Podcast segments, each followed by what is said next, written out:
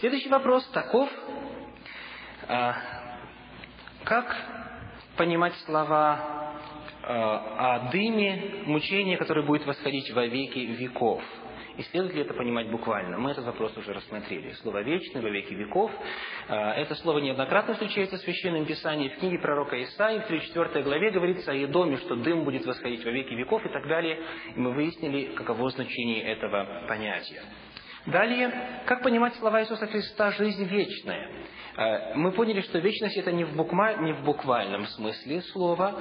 Следует понимать тогда также жизнь вечная. Потому что сказано, сии пойдут в муку вечную, а сии пойдут в жизнь вечную.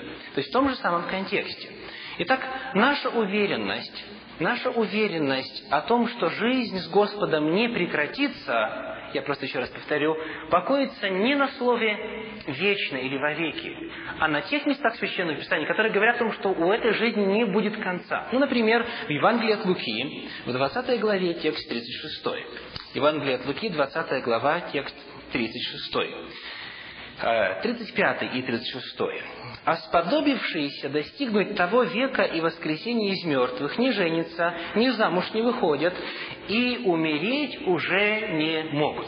Так, то есть это конкретно и определенно. То есть ясно, что у этой жизни не будет конца, эти люди не умрут. То есть э, Священное Писание содержит в целом ряде иных мест информацию о том, что жизнь Господом не будет иметь конца. Поэтому вот в данном конкретном тексте, о котором задается вопрос, что сии пойдут в жизнь вечную, сии пойдут в муку вечную, слово «вечное» должно пониматься одинаково.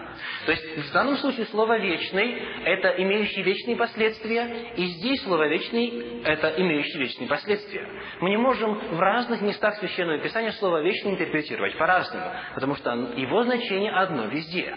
Но если мы зададим вопрос, а как нам узнать, не закончится ли когда-нибудь жизнь вечная, Христос говорит, царство его не будет конца, Совершенно определенно. Царство это не будет передано другому народу, оно никогда не разрушится, и сказано, что умереть не могут. В книге Откровения, в 21 главе, в 4 тексте сказано «Смерти не будет уже». Откровение 21.4. То есть это более чем определенно, что этот процесс будет продолжаться всегда без какого-либо конца. Поэтому а, ответ на вопрос о том, как понимать понятие «жизнь вечная», а, таков. Мы указали, что Священное Писание поясняет, какого характера какого характера будет этот процесс. Он будет без окончания, говорит Слово Божье.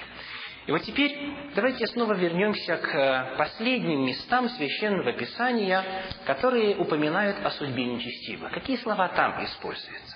Книга Откровения, 20 глава. Откровение, 20 глава, 14 и 15 текст. Откровение, 20 глава, тексты 14 и 15. «И смерть, и ад повержены в озеро огненное. Это смерть вторая. И кто не был записан в книге жизни, тот был брошен в озеро огненное». Так озеро огненное названо как? Это смерть вторая. И в 21 главе книги Откровения, в восьмом тексте, повторяется эта информация. Откровение 21.8 сказано, «Боязливых же и неверных, и скверных, и убийц, и любодеев, и чародеев, и идолослужителей, и всех лжецов, участь в озере, горящим огнем и серою – это смерть вторая». Итак, два последних места, где Священное Писание говорит об участи нечестивых, используют какое понятие? Смерть вторая. Давайте снова обратимся к значению слова «смерть». Смерть – это то, что по определению противоположно жизни. Правда? Вы согласны с этим? Да? То есть смерть наступает тогда, когда прекращается жизнь. И сказано, что у, у праведников жизнь никогда не закончится. Но сказано, что у тех, кто будет брошен в озеро Огненное, наступит смерть, вторая. То есть будет какой-то конец, будет какое-то уничтожение, и они на самом деле превратятся в прах, как говорит Священное Писание в других местах. В противном случае тогда жизнь вечная, если не верить тому, о чем мы только что упомянули, жизнь вечная будет наградой и для праведников, и для нечестивых. Только праведники будут жить с Господом и радоваться, а нечестивые будут без Господа и будут мучиться. Но и те другие тогда, получается, будут жить вечно. Но не сказано, что это будет вторая смерть. Библия говорит о том, что единый, имеющий бессмертие, это кто? Бог. Давайте прочитаем это место Священного Писания. Это послание Тимофею. Итак, мы сейчас э, откроем это место. 1 Тимофею, 6 глава, 6 глава, и тексты 15 и 16. 1 Тимофею, 6 глава, текст 15 и 16 которое в свое время откроет блаженный и единый сильный Царь царствующих и Господь господствующих, единый, имеющий бессмертие, который обитает в неприступном свете, которого никто из человеков не видел и видеть не может, ему честь и держава вечная. Аминь. Кто это? Это Бог. Единственный, единый, имеющий бессмертие. Скажите, как человек сам по себе будучи сотворенным существом, может естественным образом обладать бессмертием. Откуда у него источник жизни? Скажите, есть ли в сотворенном существе источник жизни в самом себе? Нет. Да? Только от Бога поступает эта жизненная сила. Только Творец бессмертен. И когда Бог сотворил Адама и Еву, а Он сотворил их смертными или бессмертными? как вам кажется? Бессмертными, да? А как же тогда они умерли, если они были бессмертными? То есть, он не сотворил их безусловно бессмертными. Богословы называют этот термин, он сотворил их условно бессмертными. То есть, условие было каково? Послушание. То есть, до тех пор, пока человек находится в тесных взаимоотношениях с Богом, он может жить бессмертно. Но когда эти взаимоотношения разрываются, что происходит? Смерть, гибель, уничтожение. То есть единственный, кто обладает бессмертием, это Бог. Все остальные, по своей природе сотворенные существа, они просто по определению не могут быть бессмертными. Никакая их часть не может быть бессмертна. Для того, чтобы обладать бессмертием, нужно быть в тесных взаимоотношениях с Господом. Но вот что производит грех в книге пророка Исаии в 58 главе мы читаем. Исаии 50, нет, 59 глава. Книга пророка Исаии, 59 глава, тексты 1 и 2. 59 глава, тексты 1 и 2.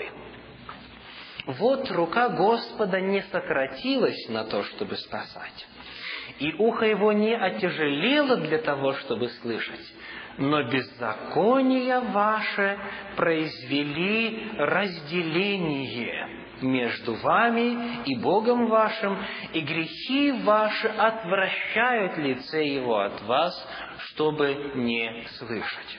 Что делает беззаконие? Производит разделение какого-то сотворенного существа с Творцом. И когда человек разделяет себя с Богом и принимает окончательное решение, что он не хочет жить по воле Божьей, он отделяет себя от Создателя, от единого, имеющего бессмертие. И если он разрывает взаимоотношения с источником жизни, что с ним происходит? Наступает смерть, уничтожение. Поэтому Священное Писание, говоря о Люцифере, говорит, ты был совершен в путях твоих со дня сотворения твоего, доколе не нашлось в тебе беззакония. И с тех пор, как нашлось беззаконие, и когда он упорствует вплоть до сих пор в этом, сказано, результат будет какой? «Я извлеку огонь из среды тебя, и он пожрет тебя, и превращу тебя в пепел перед глазами всех видящих тебя». Теперь зададим вопрос. Скажите, у нечестивых есть ли тесные взаимоотношения с Господом, которые позволили бы им жить вечно? Ответ очевиден. Они потому нечестивые, что они восстали против Господа. Единственное условие жизни вечной – как говорит Священное Писание, это веровать в Иисуса Христа веровать в Господа, иметь тесные с Ним взаимоотношения. У нечестивых этого нет, следовательно, они никак не могут жить вечно, пусть даже в мучениях. То есть, с какой стороны мы не посмотрели бы на этот вопрос – Исследуя ли все места, где используется слово «вечно», говоря ли о Божьей справедливости, говоря ли об условии, на котором кто-либо может быть бессмертным, мы всегда приходим к одному и тому же выводу, который подтвержден в десятках мест Священного Писания, о том, что нечестивые понесут наказание соразмерно своим грехам, но они будут уничтожены, потому что они отделили себя от Господа. Дальше. В следующем вопросе звучит такая информация.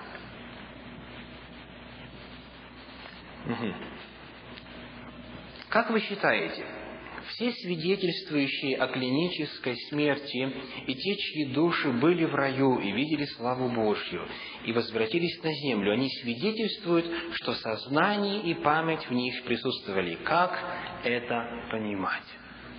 Итак, сегодня э, изданы книги как протестантскими богословами, так и православными авторами, в которых собраны э, сотни описаний того, что называется клинической смертью.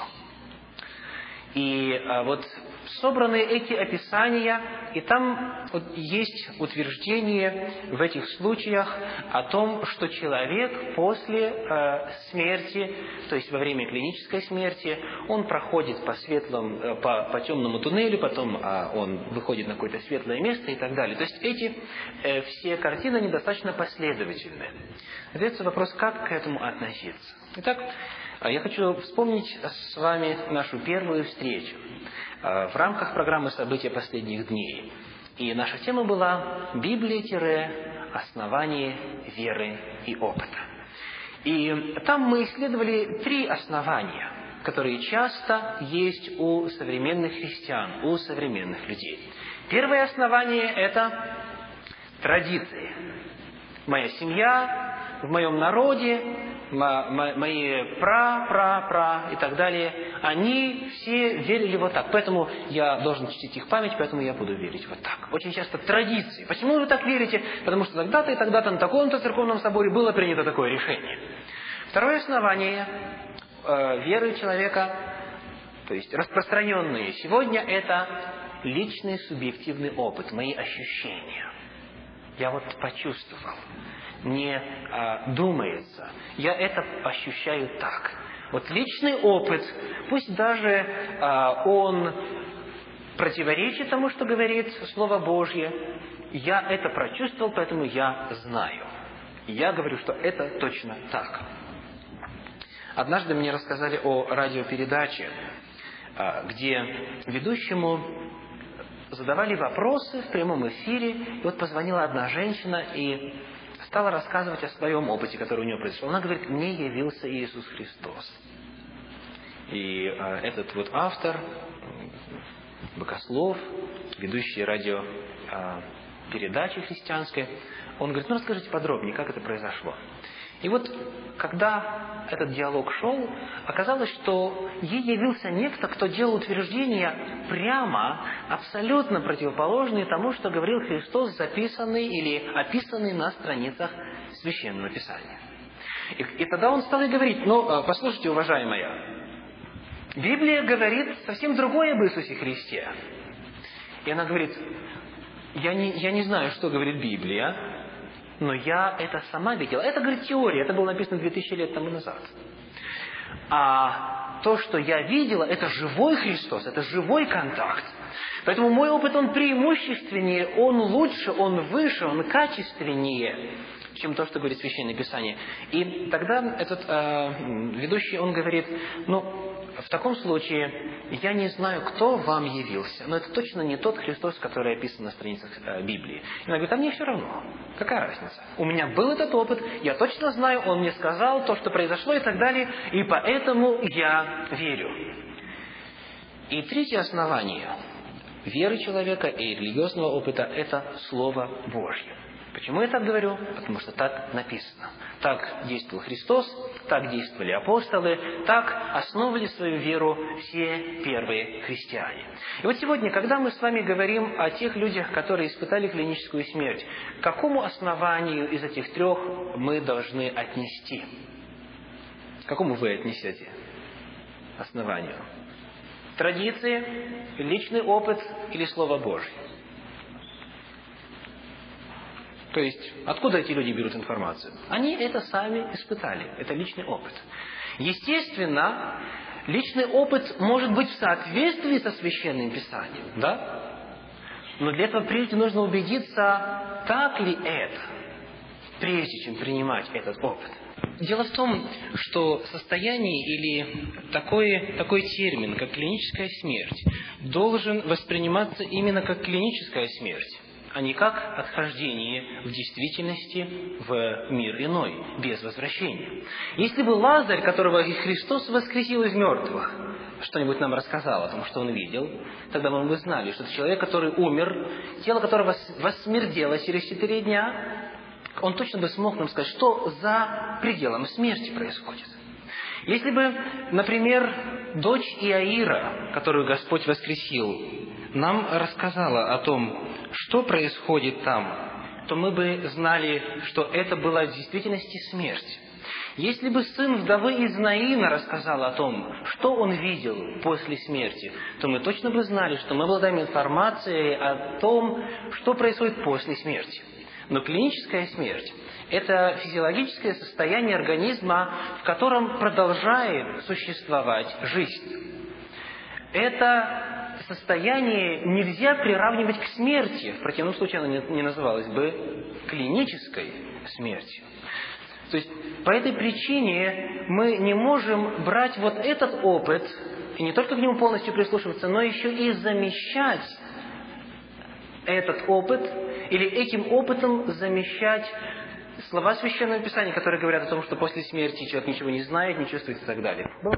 Теперь давайте мы перейдем к э, книге Откровения, как раз э, тому месту, где говорится о душах вопиющих. Хорошо? То есть, прежде чем мы обратимся к этому месту, я еще раз хочу э, поставить вопрос очень остро. Речь идет о том, что разные места Священного Писания по-разному это описывают. Да? То есть наша задача в том, чтобы примирить эти места Священного Писания, не нарушив правила библейского истолкования.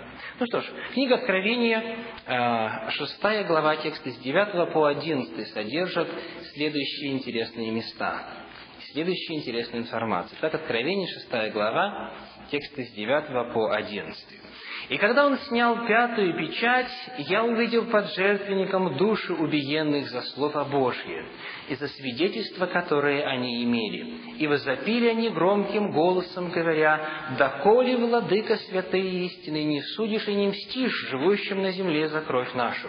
И даны были каждому из них одежды белые, и сказано им, чтобы они успокоились еще на малое время, пока и сотрудники их, и братья их дополнят число. Итак, вот эта картина из книги Откровения о душах, которые что делают? Вопиют, да, и что-то говорят. Итак, давайте посмотрим, каково значение этого отрывка. А, мы читали уже с вами о том, что такое душа. Душа – это, давайте вспомним, по библейскому определению. Это живое существо, да, душа – это кровь, душа – это жизнь, и душа – это способность человека чувства и эмоции. Да, душа – это чувства и эмоции, внутренний мир человека.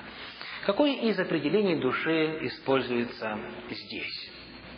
Какое из определений души используется здесь?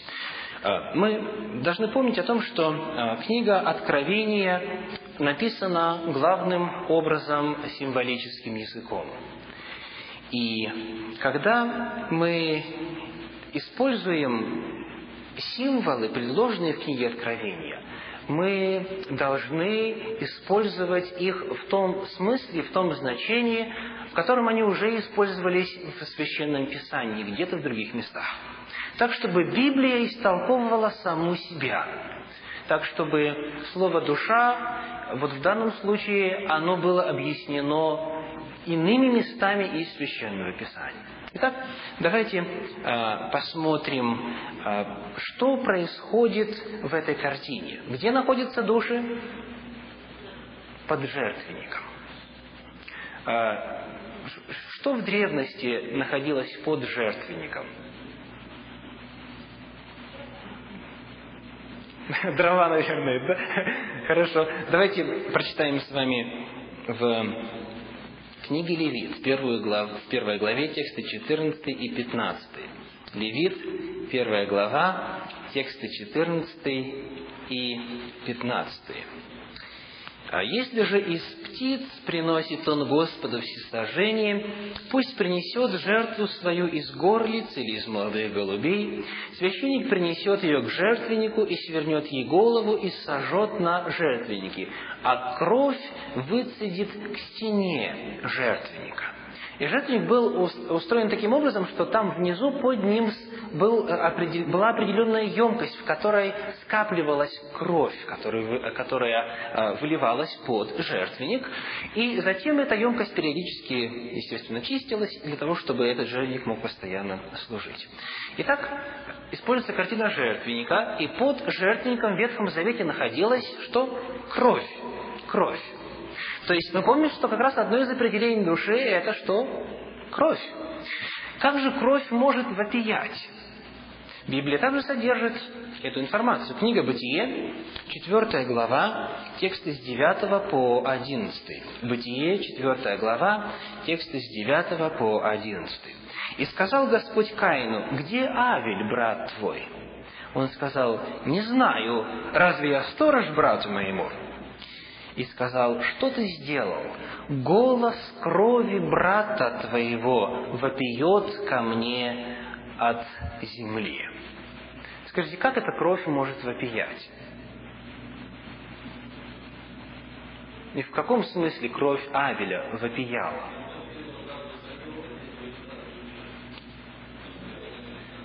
Да, но одно из определений души – это как раз кровь.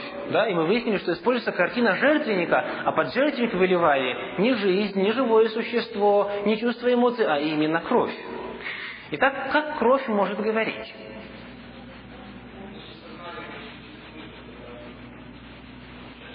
Кровь Авеля, сказано, вопиет. Каким образом? Вопиет от земли. Почему? А о мщении, да? Э, то есть... Угу. То есть Создатель видит, что отнята жизнь. Это первое убийство произошло, первое убийство человека. И сказано, кровь вопиет от земли. И, он сказано, и более того, Господь говорит, что а, она мне, Господу, вопиет. Души кому вопиют? В Откровении Господу также. То есть это та же самая картина. Причем это библейская картина. То есть факт вот этого убийства, невинного убийства, невинного пролития крови, вот когда брат убил брата, когда Каин убил Авеля, вот это пролитие крови, этот факт убийства, он вопиет Господу. Вопиет о справедливости, вопиет о нарушении воли Божьей. Итак, а, после этого Господь обращается к Каину и что делает? Наказывает его. Что мы видим в книге Откровения? Мы видим жертвенник, под ним души вопиют, вопиют Господу, и также вопиют о чем? О мщении, о справедливости, как доколе ты не судишь.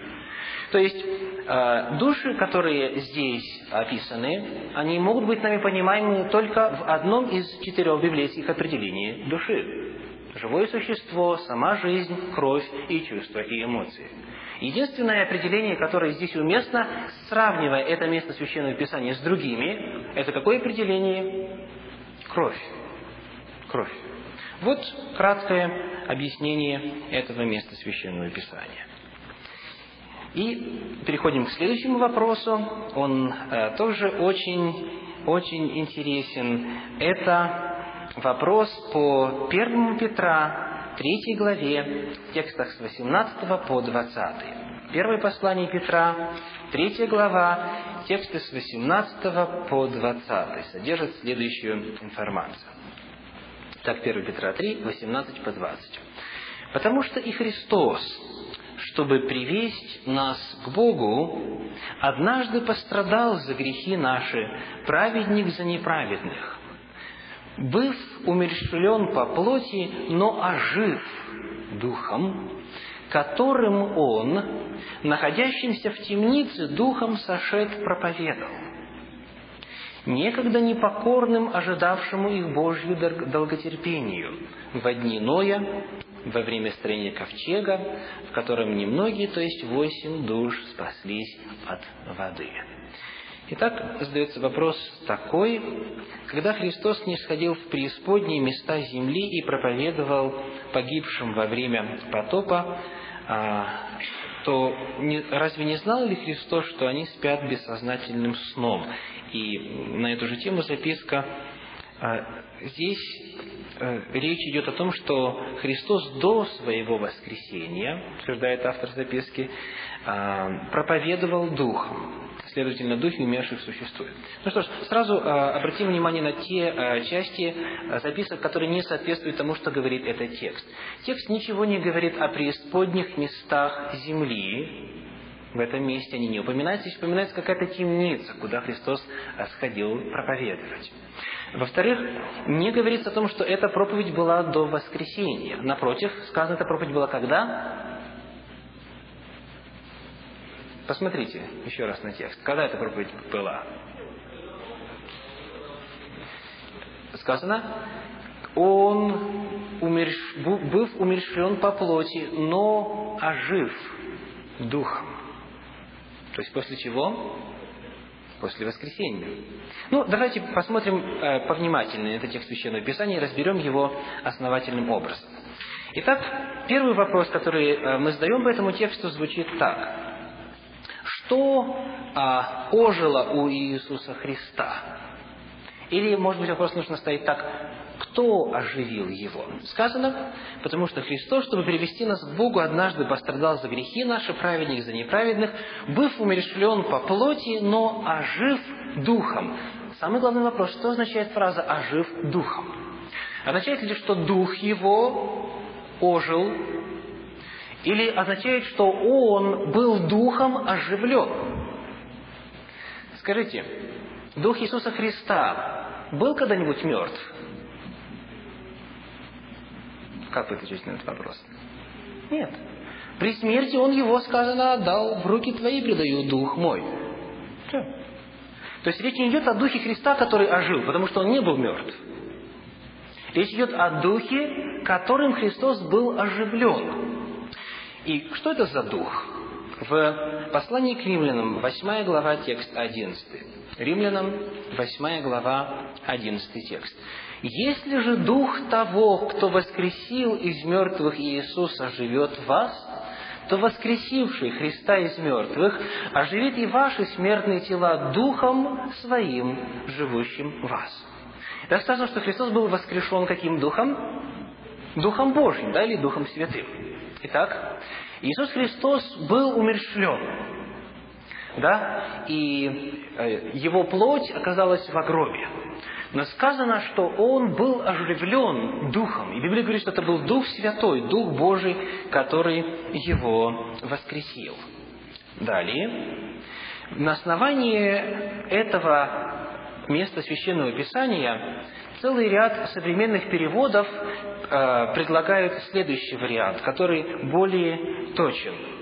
Например, New International Version, один из самых распространенных переводов Священного Писания на английский язык. И он говорит, что «but made alive by the Spirit», но был оживлен Духом. Да? То есть мы ответили на первый вопрос. Что ожило у Иисуса Христа или кто его оживил? Дух Святой. Итак, сказано, что вот Дух Святой произвел оживление Иисуса Христа. Он был воскрешен Святым Духом. Второй вопрос, который мы задаем по этому тексту. Кто, сойдя, проповедовал Духом? Посмотрите на текст. У вас Библия открыты? Кто, сойдя, проповедовал Духом?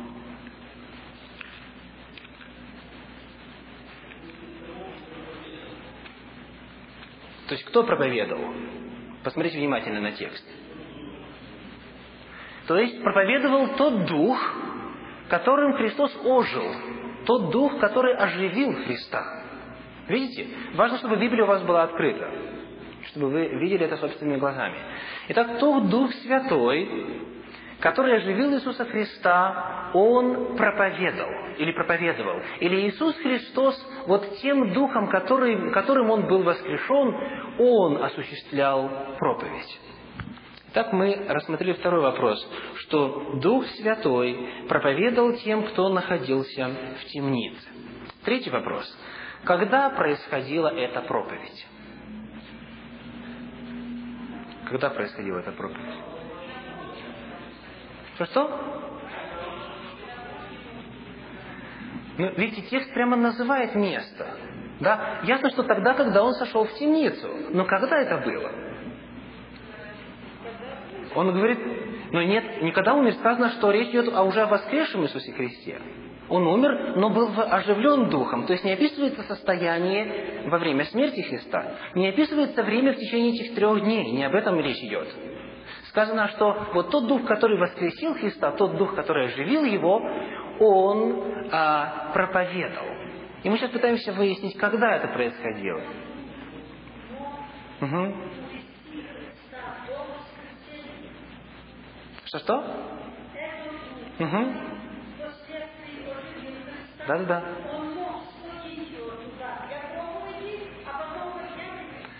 Мох, но Священное Писание говорит, что это про, что э, речь не опис, э, что здесь не описывается ситуация во время смерти, а во, а во время воскресения.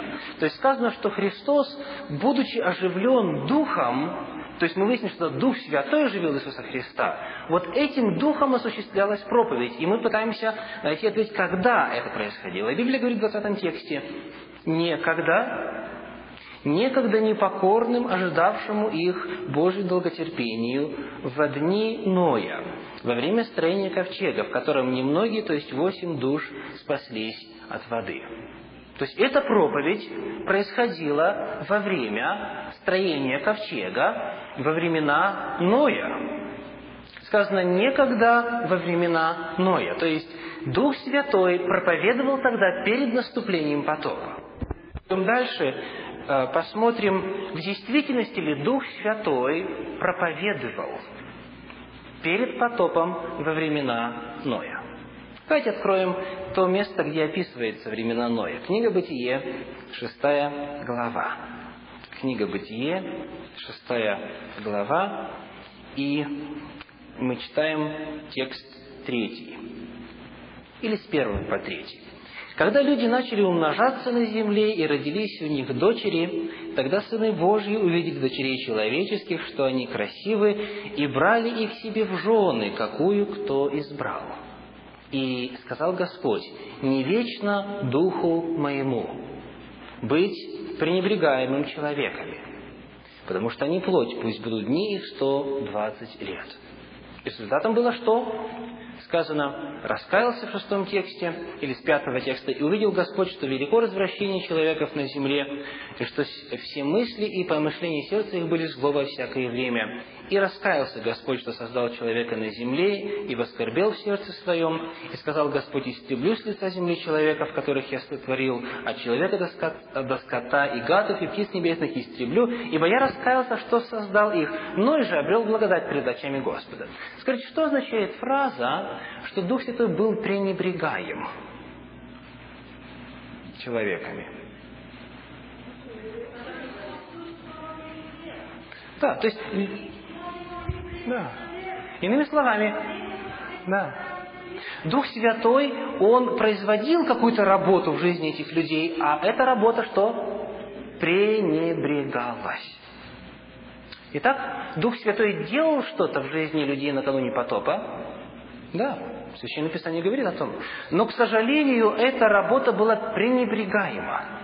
Более того, Библия называет конкретный способ, которым Дух э, Святой пользовался. Помимо прямого влияния на каждого из человека, был еще и, э, была еще и личность, проповедник, который проповедовал правду Божью. Во втором послании Петра, во второй главе, в пятом тексте сказано, 2 Петра, вторая глава, пятый текст. Если не пощадил первого мира, обратите внимание, идет речь о той же самой ситуации, не пощадил первого мира, но в восьми душах сохранил семейство Ноя, проповедника правды, когда навел потоп на нечестивых но и проповедовал. Дух Святой, мы знаем, что одной из его задач является что? Убеждать о грехе. То есть Дух Святой во времена перед потопом, он был пренебрегаем людьми. И сказано, что этот же самый Дух, который воскресил Иисуса Христа из мертвых, он проповедовал во времена Ноя. Дальше. Что же такое темница? Что такое темница? В какую темницу не сходил Фюлаке, ударение на последний слог. Фюлаке. Переводится просто темница или пристанище. Давайте посмотрим, в каком значении используется это слово в Новом Завете. Итак, книга Откровения, 18 глава, текст 2. Откровение, 18 глава, текст 2, говорит следующий. 18.2. И воскликнул он сильно громким голосом, говоря, «Пал, пал Вавилон, великая блудница, и сделался жилищем бесов и пристанищем всякому нечистому духу».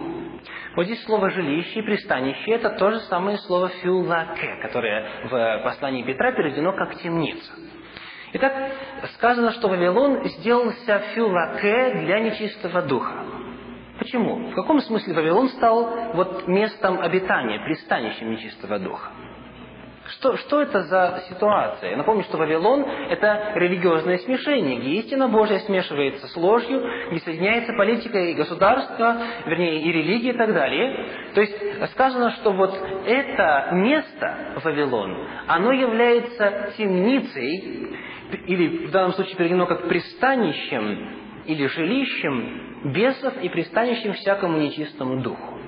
То есть, иными словами, место, где, где царствуют, где господствуют нечистые духи, где господствуют, как здесь сказано, бесы, нечистый э, дух, вот это место в Библии используется с понятием филаке, темница.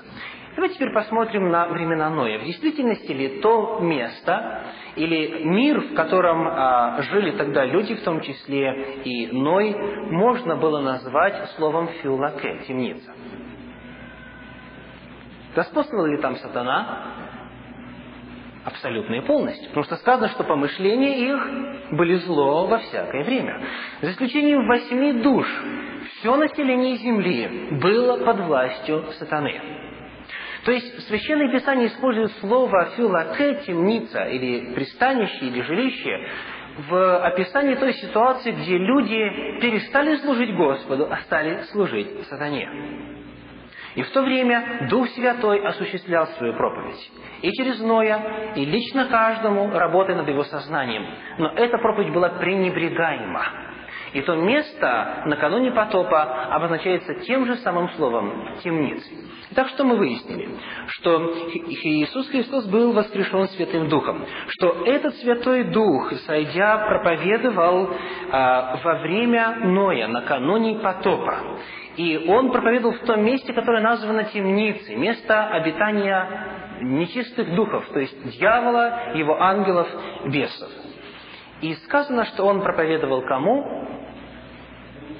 Духом да, он проповедовал духом. Ну, давайте еще раз обратимся к этому месту и посмотрим э, на один интересный момент, который есть здесь.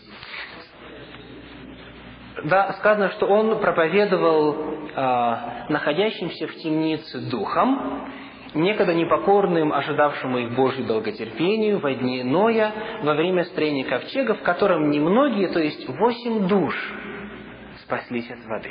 Итак, вот те, кому осуществлялась э, проповедь, они называются и духами в одном случае, в другом как душами. Спаслось восемь душ. То есть это все-таки души или духи? Которые духи, да. То есть мы видим, что люди, которые жили тогда, в то время, часть из них названа духами, часть из них названа душами. Но души в данном случае, когда восемь душ спаслось от воды, что это означает? Восемь человек, да. Восемь человек спаслось от воды. Почему же тогда те, кто не спаслись, названы духами? То есть, давайте попытаемся увидеть, где еще Священное Писание использует слово «дух», описывая человека. В э, послании Галатам, в шестой главе, 18 текст, мы находим следующие слова. Галатам, шестая глава, 18 текст. 6, 18. Апостол Павел заканчивает свое послание следующими словами. Шестая глава, текст 18. «Благодать Господа нашего Иисуса Христа со Духом вашим, братья. Аминь». Что это означает? Благодать с Духом вашим, означает с вами. Да? Почему? Потому что в иных местах Священного Писания апостол Павел заканчивает свое послание так. Второе послание Тимофею, 4 глава, текст 22. 2 Тимофею 4, 22. «Господь Иисус Христос со Духом Твоим». Пока тоже с Духом. Да? Далее Филиппийцам 4 глава, текст 23. Филиппийцам 4, 23. «Благодать Господа нашего Иисуса Христа со всеми вами». То есть апостол Павел использует фразу «с Духом вашим» или «с вами» как синоним, как одно и то же. То есть, как Библия предлагает те же самые примеры Священного Писания предлагают нам э, увидеть понятие «дух» в данном смысле. Дух – это люди, которые жили тогда. То есть он к Духу. Помните, что Дух Святой свидетельствует, сказано, Духу нашему. Да? Дух Святой воздействует на совесть, на дух, на разум, на сознание. И вот эта проповедь Духа Святого тогда, она привела к тому, что четыре человека, вернее, восемь человек откликнулись, но все остальные погибли. Что я хочу порекомендовать вам сделать для того, чтобы вы попытались увидеть это место Священного Писания в библейском свете, сравнив все иные места, которые говорят об этом, попытайтесь найти другие переводы э, Священного Писания на английский язык или на русский язык. Дело в том, что этот перевод делался людьми, которые верили в загробную жизнь. Мы это не должны снимать со счетов. То есть люди, которые переводили этот текст Священного Писания, это были те люди, которые верили в вечные муки и верили в то, что души продолжают жить вечно и так далее, и так далее. И поэтому, когда этот перевод делался, то, естественно, он звучит так, как представляли люди, жившие тогда, в прошлом веке, делавшие этот перевод.